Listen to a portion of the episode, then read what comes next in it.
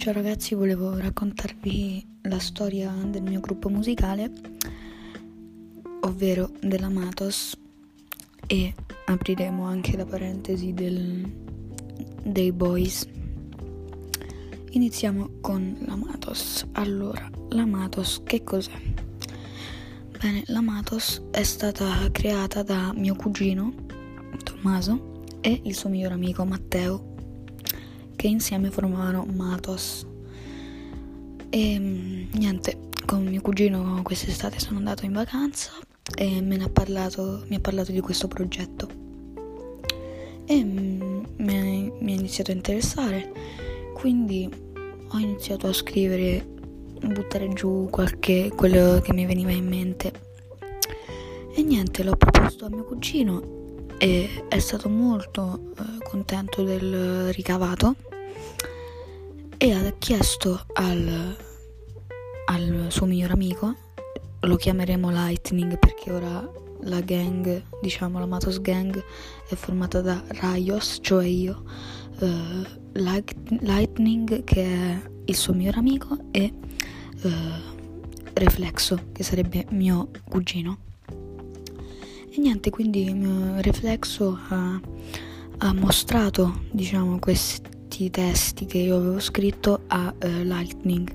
E Lightning è stato anche lui molto sorpreso. Perciò uh, ha deciso di farmi entrare. Ed, ed è da agosto che ormai componiamo testi abbiamo anche il canale YouTube della Matos Gang se vi interessa andate a cercarlo e niente uh, tutto qua invece dato che um, sto legando molto con i miei amici di classe adesso. Non so, è partita questa idea di crearne un altro, cioè i boys. Devo dire molto meno organizzato della Matos, purtroppo, ma perché ancora non hanno molta esperienza. Non abbiamo, perché diciamo che io faccio in parte faccio in parte faccio parte anche di quel gruppo. Però, cioè, diciamo che mia, il mio timbro è la Matos perché sono entrato nei boys solamente per dargli una mano dato che sono inesperti. Non che io sia esperto, però ci so fare. E niente, quindi penso che vi lascerò um, un, una mia base. Ah, eh, ho dimenticato di dirvi che io com- uh, scrivo testi ma compongo anche basi. Uh,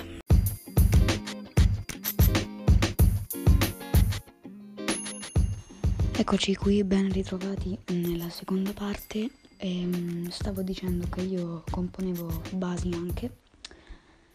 E um, penso che nei prossimi podcast uh, ve ne lascerò alcune. Inoltre direi anche di fare pubblicità alla Matos e sì, alla Matos, ehm, diciamo pubblicando anche qui le canzoni. E niente, mm, questo qui, ehm, volevo dirvi anche che mi piace molto scrivere testi e comporre basi perché aiuta, a, aiuta l'anima a evadere in qualche modo come posso spiegarvi? Quando, è, quando più si è arrabbiati o tristi, è lì il momento che devi prendere la penna o non so, il telefono dove in qualsiasi posto dove tu lo voglia scrivere, è lì, è in quel preciso momento, quando sei triste o quando sei arrabbiato o anche quando sei entusiasta, felice ma è lì, in quel momento che devi iniziare a scrivere, perché ti arriveranno un sacco di parole nella testa che dovrai cercare di, di mm, attaccare insieme per formarle, per formare delle belle frasi e, del, praticamente ciò che pensi, quindi te lo senti proprio, ti senti proprio che quello è un pezzo del tuo cuore, un pezzo del, della tua mente. E questo è molto importante, ragazzi. quindi io vi incoraggio a farlo veramente perché eh, anche soltanto così scrivere senza per forza fare delle canzoni o dei testi chissà quanto lunghi, anche due versi, due frasi, quello che volete, ma vi dico che vi libererà dalla rabbia, dalla tristezza che avete in questo momento. Quindi io vi incoraggio a farlo. Ecco qui. Uh, e niente ragazzi, ci vediamo alla terza parte del podcast e spero che mm, vi stia interessando e, e niente. Alla prossima.